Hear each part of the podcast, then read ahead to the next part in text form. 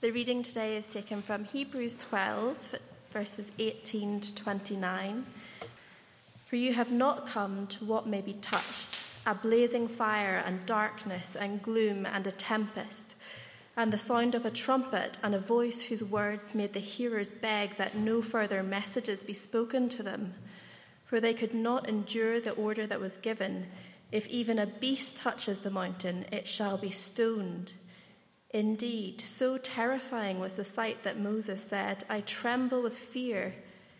But you have come to Mount Zion and to the city of the living God, the heavenly Jerusalem, and to innumerable angels in festal gathering, and to the assembly of the firstborn who are enrolled in heaven, and to God, the judge of all, and to the spirits of the righteous made perfect, and to Jesus, the mediator of a new covenant and to the sprinkled blood that speaks a better word than the blood of Abel. See that you do not refuse him who is speaking.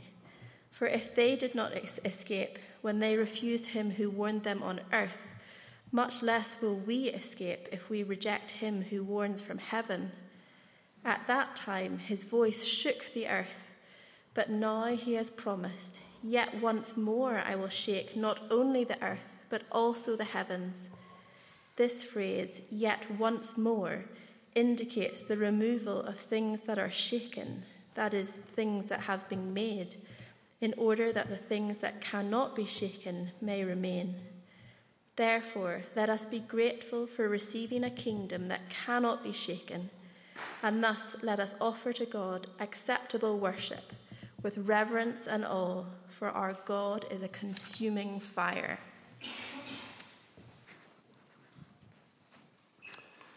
Thank you very much, um, Hannah. Now, just before we turn to Hebrews, just an update for us to, to pray for. Um, we're hugely uh, privileged and glad to have folks from Ukraine with us, as you are aware, um, and uh, to pray for their families back in Ukraine. Anna and her family are here, and we're delighted uh, to have them. Uh, Anna's uh, mum and dad, uh, there's been no contact with them for uh, since March. And, but just very recently, um, contact has been restored. Anna's mum and dad are alive. They are uh, prisoners of war. They are uh, in uh, Russia and will be um, evacuated somewhere in Russia or sent back to the Ukraine. One thing that it seems the Russian authorities are doing is if people have a relative in Russia, and obviously there are lots of crossovers, they will uh, send that person to live with the relative in Russia, perhaps with the aim that they become citizens of uh, Russia, but nonetheless a safe place to live. And there is a distant relative that they have, and but connecting that up is a complex and bureaucratic process. But they are alive, and uh, many uh, are not. So why don't we just uh, bear that family uh, to the Lord in prayer now and beyond, and pray that the connection with that relative will be where they go and they will be uh, uh, safe there. Lord, thank you for the folks from Ukraine who are with us in Chalmers. And thank you for the way that helps us understand the real life family situations that are going on there. Thank you very much that Anna's parents are alive and that contact has been restored. We pray for their safety as prisoners of war, whatever that means, and pray for the process to take them to evacuation centres and then to house them, that there would be a connection made with this distant relative and they would be able to live there for a time. But Lord, they are far from home and their family is scattered all over the world. And we pray that your sovereign care would comfort them. And perhaps even some of these great truths from Hebrews to keep going, to walk another day, to keep trusting, because Jesus is with them.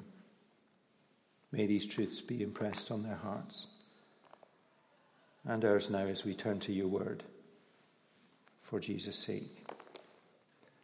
Amen. Now, please turn to uh, Hebrews chapter 12 in your Bibles. It does really help us if you have your Bible open, particularly because of the way that uh, Hebrews works as an author as he moves the pastor. It's good to call the author of Hebrews the pastor or the, the, the minister because that's the nature of his uh, writing um, uh, to us. Uh, we come very soon to the end of our studies in Hebrews. And we have two more Sundays after today. Um, it's rare uh, for uh, me to be, uh, as we come to the end of a Bible book, particularly uh, after so long in it, um, I'm normally excited about getting on to the next thing. But uh, when it comes to Hebrews, I'm anxious about getting to the end. And the reason for that is that so many of us have found it to be immensely encouraging pastorally. It's not been easy. It's hard to get your head around. But it has made more entries in my diary than any other book, pastorally. Hebrews inspires endurance and faithfulness in the face of every form of testing and trouble and every day. That's a quote I came across this week. Hebrews inspires endurance and faithfulness in the face of every form of testing and trouble and every day. And, and that, of course, raises the stakes of the Bible. Would it be appropriate to, if we could speak to Anna's parents, to say, if you read the book of Hebrews, it will inspire endurance and faithfulness in the face of every form of testing and trouble every day. And we send that with confidence because it's true. And for all of us, for some of you in particular at the moment. And how does Hebrews do that? You may remember very early on in one of the first talks on Hebrews, consider Jesus. We didn't really realize what was ahead. But as we have considered him, we have grown more confident in him. And when you sing a song like, He Will Hold Me Fast, we understand much more now of what that means. Consider Jesus and listen to his word, that we might endure and be faithful in the face of every form of testing and trouble every day. The application of Hebrews is for some of us now. But I promise you, I promise you that you and I and all of us need to store up the precious truths for this book because we will need them. We will need them again and again. And when the hardest times come, they will be for us the reason we keep walking and not turn away from Jesus. So please use these remaining weeks on Sundays and in your small groups and the summer to listen back, to allow God to cement these truths deep into your minds and hearts for now and for the future. Now, if you just have a glance at Hebrews chapter 12, it is a wonderful chapter. And uh, the truth is that when you preach through a chapter of the Bible, it's about when you come halfway through that you understand. Well, you do your best, but it gets uh, easier when you uh, look back. It's a wonderful and an important structure, Hebrews chapter 12. So, uh, in my notes, um, uh, some of you will, uh, if your English is not your first language, you're going to get our sermons and you're going to see in my notes all sorts of strange things. Um, highlighter pen, effectively. So it's a great, um, it's a great tip when you're studying the Bible or reading it to have a highlighter pen. You need at least three colours. Um, that might sound silly. It might sound kind of forensic or analytical, but it's a brilliant way of uh, seeing how a Bible writer works. So I've got a yellow highlighter pen. If you just look in Hebrews 12, verse uh, 1 is in yellow because it's something we are to do. We are to lay aside every weight. Remember, that's just stuff that distracts us, not sinful, just missed priorities in life. And the sin, that is just disobedience to God. That's a command, isn't it? We're to do something. And then uh, from verse 2 through verse uh, 11 uh, is in grey.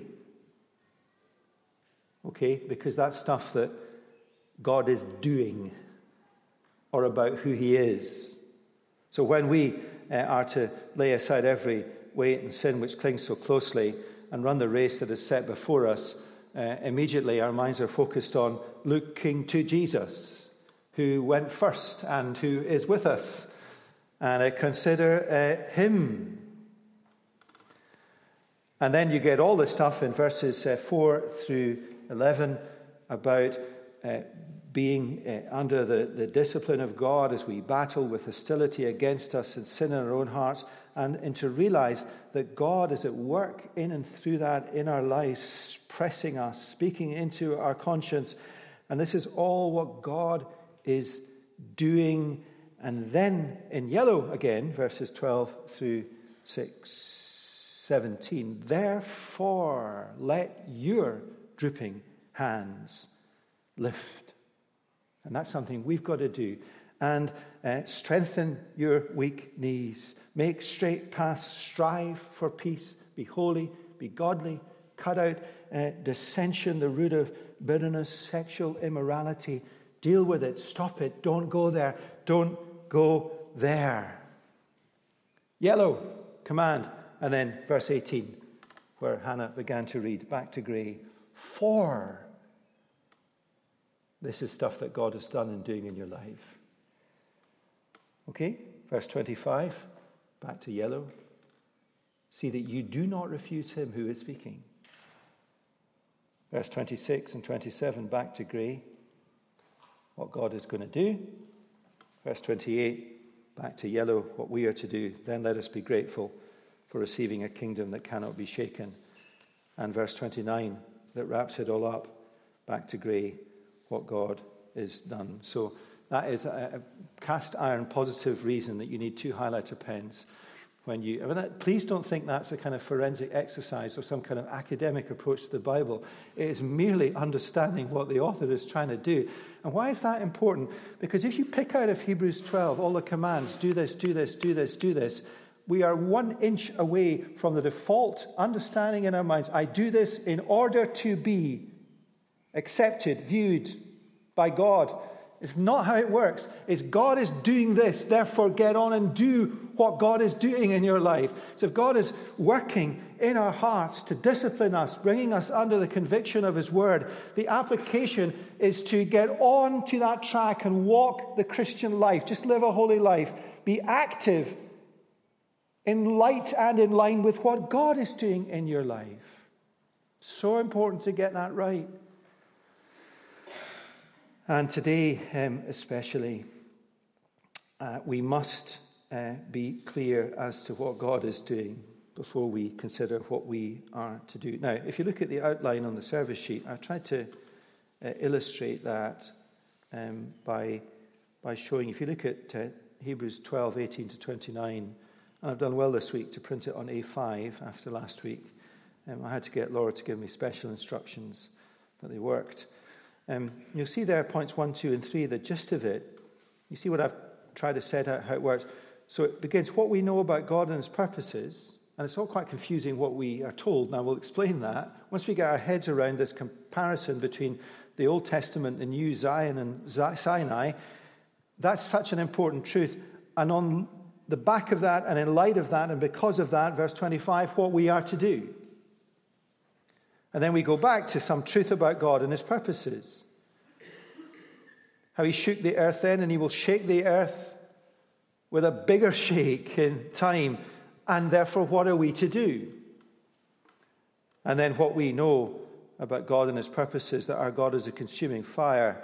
Verse 29. You see how it works. And if you if we get that wrong, then we're going to go away frightened to death by these words Our God is a consuming fire. If we get it right, we'll go away and walk on another day, confident that Jesus is walking with us. And that's reflected um, in the title I've given this. We're trying to find titles that, that, um, that, that are about exhortation, but what we have. And I've gone for kept, so keep going. So we're kept, so keep going. Uh, we're kept, so keep going. Now, if that helps you, it's helped me to summarize it that way. So let's get stuck in. Um, now, let's, let's start by what we know about God and his purposes. Uh, Sinai versus Zion. It's not a snappy title, um, but it's not hard really to understand what's going on, verses 18 to 24. Let me explain. Uh, as an encouragement to persevere uh, in the ways that uh, he is outlining in this chapter, the pastor or the writer compares and contrasts, a comparison, uh, the approach of, or, or, what happened when the Israelites met God at Mount Sinai back in the Old Covenant, and that's verses 18 to 21, uh, with um, the approach to God that is now possible and for us um, at Mount Zion, which is referred to the city of the living God, the heavenly uh, uh, uh, Jerusalem. Now, let's look first of all at what happened back in the Old Covenant at Mount Sinai. Now, if this is uh, really new to you, you might not be a Christian, uh, this is, um, this is um, what happened. Uh, it's recorded in the book of Exodus uh, when God uh, called the people to. And we're going to be in that realm as we study through Genesis. So we're going to be back in the, the Old Covenant. And uh, uh, wonderful stuff happened as God called the people to himself. But much, much, much, much more wonderful stuff we have in, in Jesus. So let's read what happened back then. For you have not come, we're, we're much better than this, but let's think of them. For, for you have not come to what may be touched a blazing fire and darkness and gloom and a tempest, a storm, and the sound of a trumpet and voice whose words made the heavens beg that no further messages be spoken to them. For they could not endure the order that was given. If even a beast touches the mountain, it shall be stoned. Indeed, so terrifying was the sight that Moses said, I tremble with fear. Now, that's very emotive. It engages our emotions and affections. And I'd encourage you to go back and read Exodus, uh, the sort of central chapters um, Exodus 19 through 24 about when God came down uh, on that mountain and met with his people and spoke to them. And it's scary. Just read the drama of it. Exodus 19 to 24. Now, there, we're going to look at some of the details in our passage and then go above the trees for the others. And we started above the trees to get the big picture. Let's come down and look at the individual things. Just look at these verses uh, and there are seven terms that describe what happened when God came down on that mountain called Sinai and the occasion. First one is what may be touched. It's earthly, it's, it's in the earthly realm. Blazing fire. When God spoke from the fire, it was a manifestation of his glory and his majesty, which threatened to consume those who witnessed it. Darkness, gloom, tempest, portray a scene of terror and death. The sound of a trumpet, a voice, a voice that was so overwhelming, and the content of what was spoken was so overwhelming that the hearers begged that, quote, no further messages be spoken to them. And if you read uh, Exodus, the people acknowledged the grace of God in speaking to them, but so aware they were of their vulnerability and afraid of being consumed by the great fire, they, they knew they needed somebody to stand between them and God, a, a mediator or a, a go between. And then uh, the text, our writer focuses on a, a, a, a command that is frightening that they were given if even a beast touches the mountain, or if even a beast comes into the presence of God, it must be stoned. And uh, what the author of Hebrews is doing is he is recalling the, the, the, the gravity and, and the peril of coming before what one writer helpfully describes as the annihilating presence of a holy God.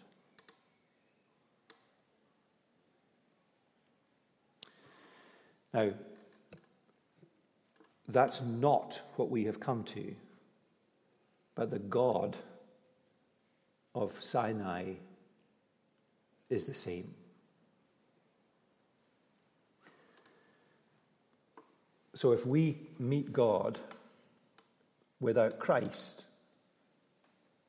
we are coming into the annihilating presence of holiness.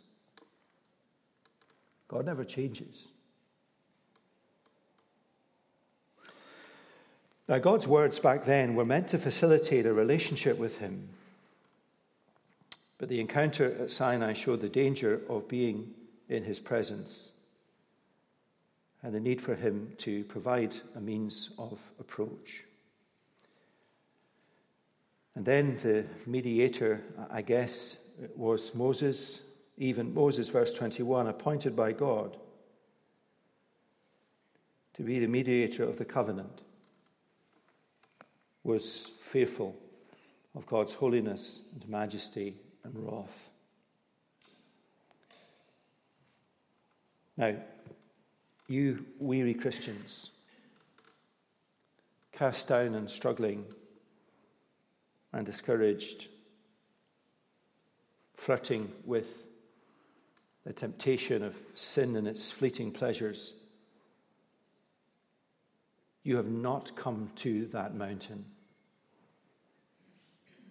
You, verse 22, have come to Mount Zion and to the city of the living God, the heavenly Jerusalem, and to innumerable angels in festal gathering, and to the assembly or church of the firstborn who are enrolled in heaven, and to God, the judge of all, and to the spirits of the righteous made perfect, and to Jesus, the mediator of a new covenant and to the sprinkled blood that speaks a better word than the blood of Abel.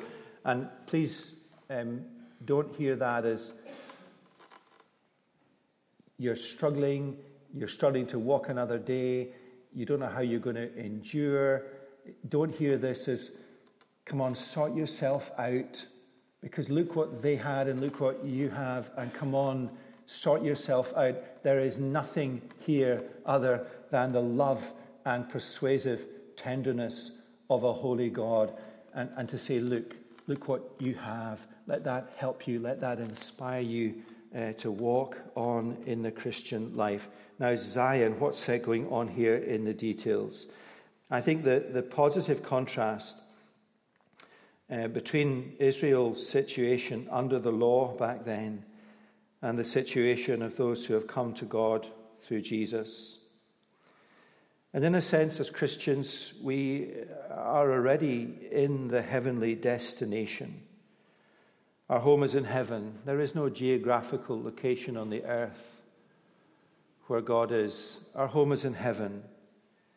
Zion is here for us primarily to be understood as a people gathered in heaven, all the Christians, all those in the Old Testament who live by faith safe, their souls with God and with Jesus in heaven. Zion, the city of God, that one day will become a physical place when the city of God becomes the city of this world and there is a new heavens and a new earth. We're already there. But the purpose of this vision is to encourage us to keep approaching God in the way that has been provided for us through Jesus with the expectation of all that we will enjoy in eternity. Now, Mount Zion is the term uh, used, me one or two details on this, to describe the heavenly homeland of God's people, both now and not yet. Earlier in Hebrews, it's referred to as a better country, a phrase that makes it into C.S. Lewis in his Narnia books. That's where it comes from, a better country from Hebrews a city prepared for them, a city that is to come, the world to come, God's rest, the inheritance, an even better resurrection, a kingdom that cannot be shaken. Uh, take a highlighter pen and go through the whole of Hebrews and highlight all the wonderful references to what we have in Christ with his people. The author points to innumerable angels in festal gathering. Uh, Jay in our sermon prep meeting this week pointed out that angels haven't made an appearance for a while in Hebrews. Here they are again. This is as different as you can get from the, the fear and trembling and, and, and, and gloom and darkness of Sinai. The body to which all people are called is called the assembly or the firstborn who are enrolled in heaven. The assembly means the church, it is the heavenly or eschatological, which means the, the last things when Christ returns, gathering of all who have been saved for eternal life. The closest thing to that on earth is this church, local churches. The closest thing to that ultimate assembly is the local church. God is the judge of all, recalls um, earlier warnings about his final scrutiny and accountability. Those referred to as the spirits of the righteous made perfect, I think that means those who have reached the end of their earthly pilgrimage, whose souls are now in heaven in Zion where God is. And it's a crescendo that builds to this wonderful statement. Believers on earth are already enrolled as citizens of heaven. And even now, you belong to the ultimate assembly of God's people because you have come to Jesus, the mediator of a new covenant, and to his sprinkled blood. And then it closes with the phrase, the sprinkled blood that speaks a better word than the blood of Abel. We'll get to this in, in Genesis. Hebrews 11, Abel's faith uh, put him into the category of the righteous who suffered and died for their faith and who are now perfected by the blood of Christ. And Abel's faith enabled him to experience something better than he could have hoped for because the blood of Christ was a better sacrifice than Abel. Now, I've given you some of the details there, and I think it's good to reflect on the, the riches of these uh, details.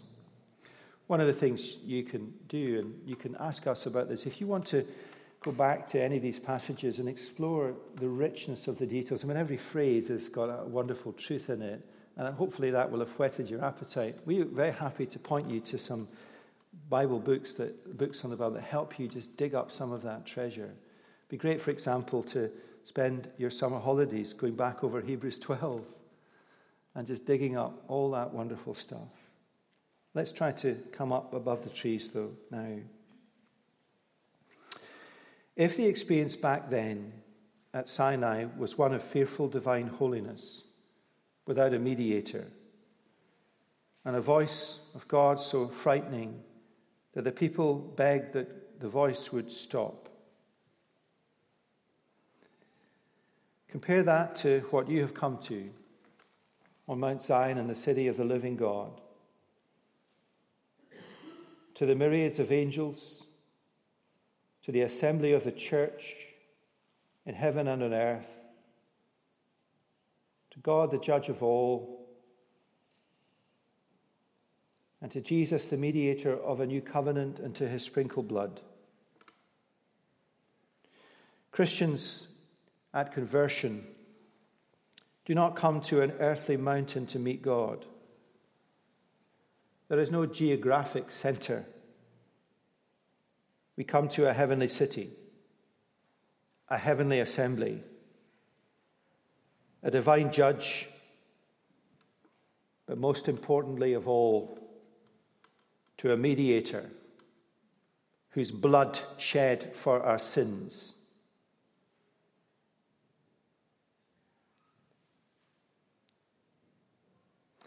Now, here's a wonderful little contrast. The most explicit contrast, I think, in the text between these two experiences is that at Mount Sinai, verses 19 to 20, the speaking of God was such that the people said, No more, I cannot hear and bear to be in the presence or close to the presence of the the fire of a holy God and to hear his pure, holy voice. But in the Christian experience, the voice we hear is the voice of the sprinkled blood of a mediator. Now, what's the voice? Is the voice Jesus? Or is the voice his blood? What does the text say? We come to Jesus, the mediator of a new covenant, and to the sprinkled blood that speaks.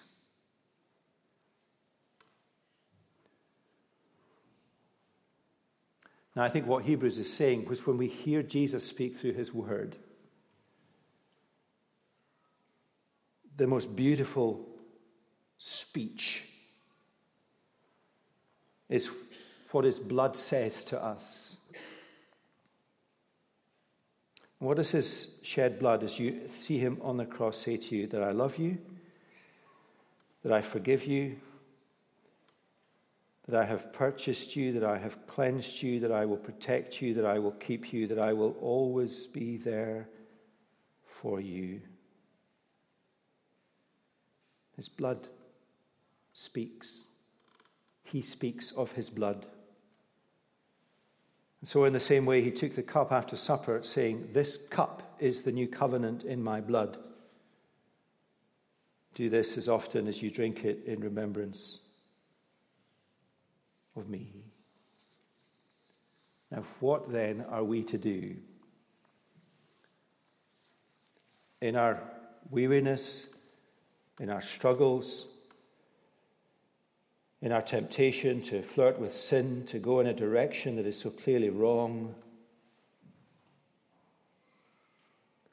when we're laid down with weights and distractions, see, verse 25, that you do not refuse him who is speaking. Now, the word refuse there is refuse the, the tender, caring, blood speaking of Jesus. For if they did not escape at Sinai when they refused him who warned them on earth, much less will we escape if we reject him who warns from heaven.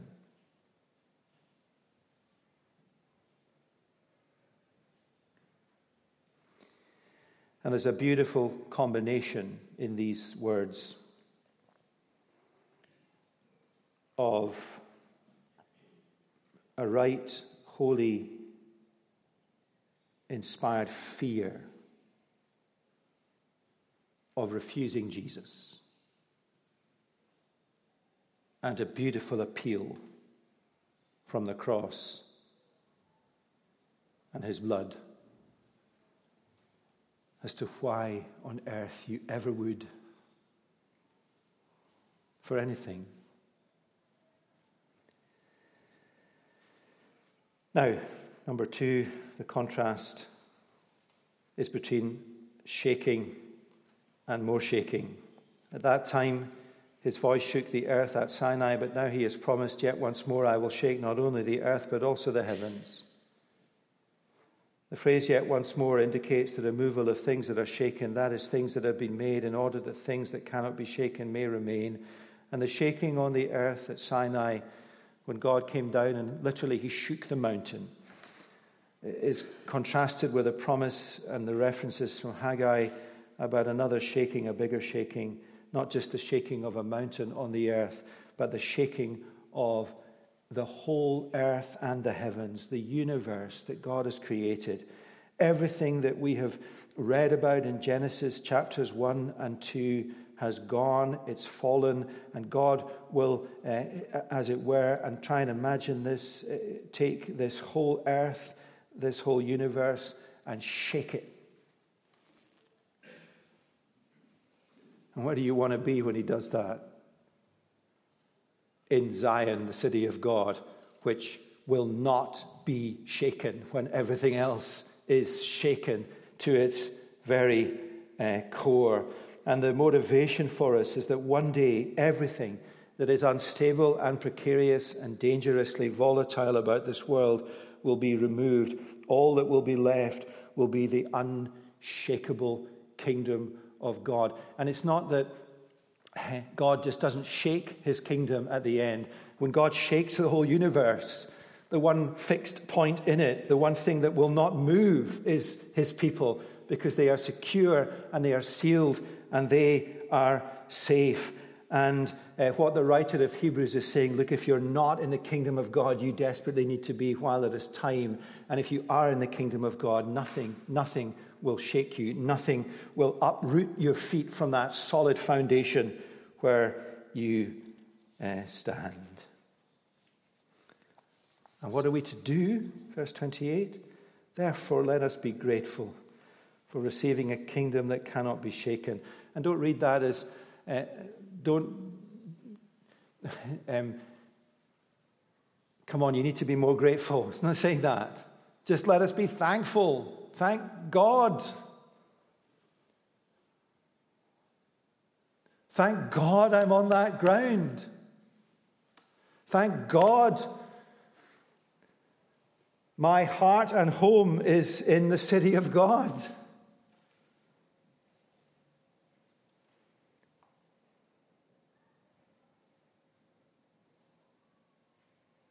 And worship Him with reverence and awe. And Hebrews chapter 13 will show us about a dozen ways that we can worship Him. Because at the end of Hebrews, our hearts are saying, Look, I want to worship you. Can you help me? And show me how. And back to what we know about God and His purposes. Our God is a consuming fire at the very end. Now, our God is a consuming fire. Does that leave us frightened or comforted? I mean, it's quite a strong statement. Our God is a consuming fire. And I think it's saying that when God comes again in Jesus in that big shaking of the heavens and the earth, the fire that they saw at Sinai is nothing to the fire that will consume and burn forever in eternal hell. Is that motivating us with fear or comfort? Well, it depends. If you trust the promise of his unshakable kingdom and set your heart on it and lay up treasure there, then the fire of God will consume everything that you have already left behind. It will not consume you because you are in the unshakable kingdom. But if you reject the one who speaks from heaven, And like, I don't know, plenty characters in the Bible, Esau, prefer the fragile, shaky kingdom of this world. And you will be consumed for eternity in the fire of God.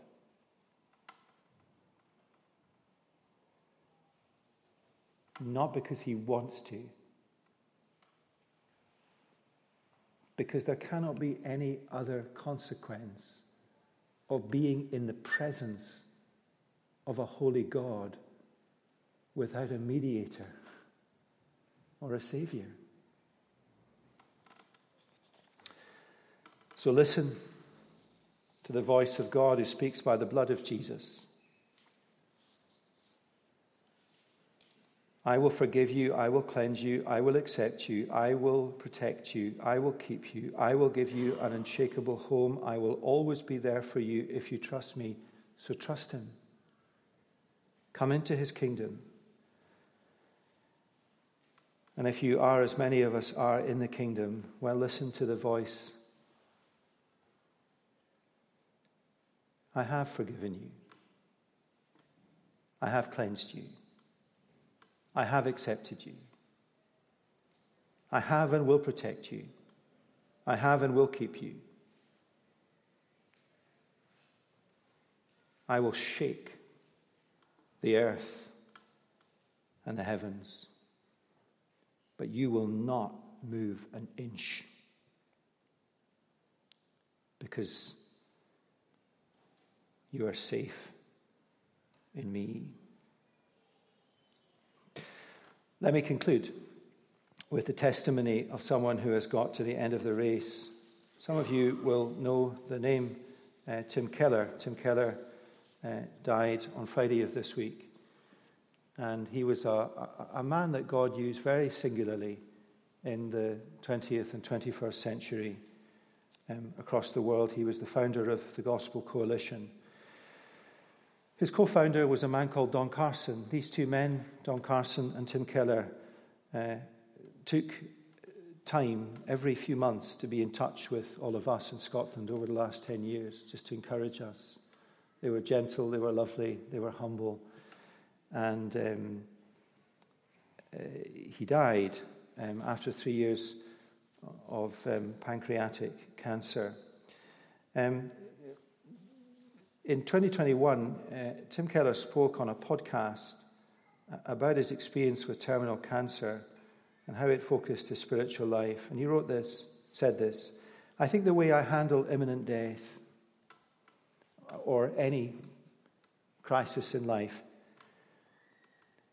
is by fighting my sin, realizing that God is making me more holy that's Hebrews 11 and Hebrews 12.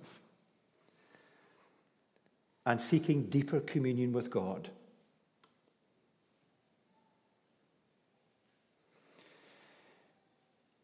It's very striking. And he quoted uh, then and since from John Owen and his commentary on Hebrews 11 and Hebrews 12. We are never nearer Christ than when we find ourselves lost in a holy amazement at his unspeakable love. And what he means, I think, is look at Jesus on the cross dying for you as your mediator and all the safety you have in him. Consider him. That's Hebrews. But the other side of that is listen to him. Listen to him speaking through his blood. Listen to him speaking through his word. And here's a comment from Keller on the Word of God. And uh, we started off the sermon, and I was encouraging you to buy two highlighter pens. Why work so hard with the Word of God? Why have it open on your laps? Why study it every day?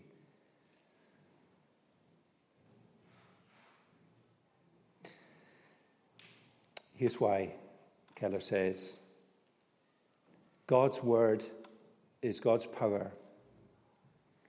God's word is not like our word. We say something, then we have to do it. God's word is his active power. And when you hear God speaking to you in his word, when you study his word, when you hear his voice to you in his word, that is his power coming into your life. That is His reality coming into your life. And so, to you, weary Christian, walk on with Jesus, listening to his word. And since you trusted in him, and forevermore, you will never walk alone. And to you who are not a Christian and frightened by God's word. Believe in Jesus, and you will be safe, and you will never walk alone.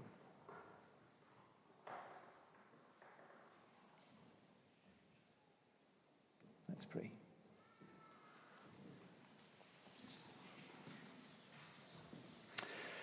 Our Father, we pray that these treasures and truths from Hebrews will be stored away in our hearts. For surely all of us can testify that we will really, really need them.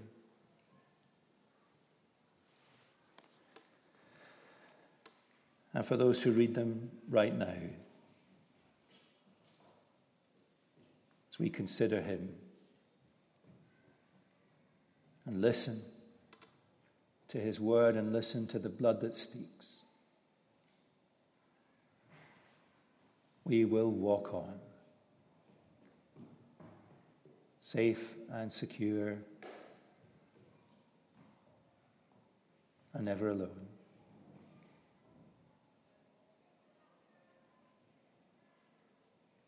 And help us, Lord, to see it's not just me and Jesus.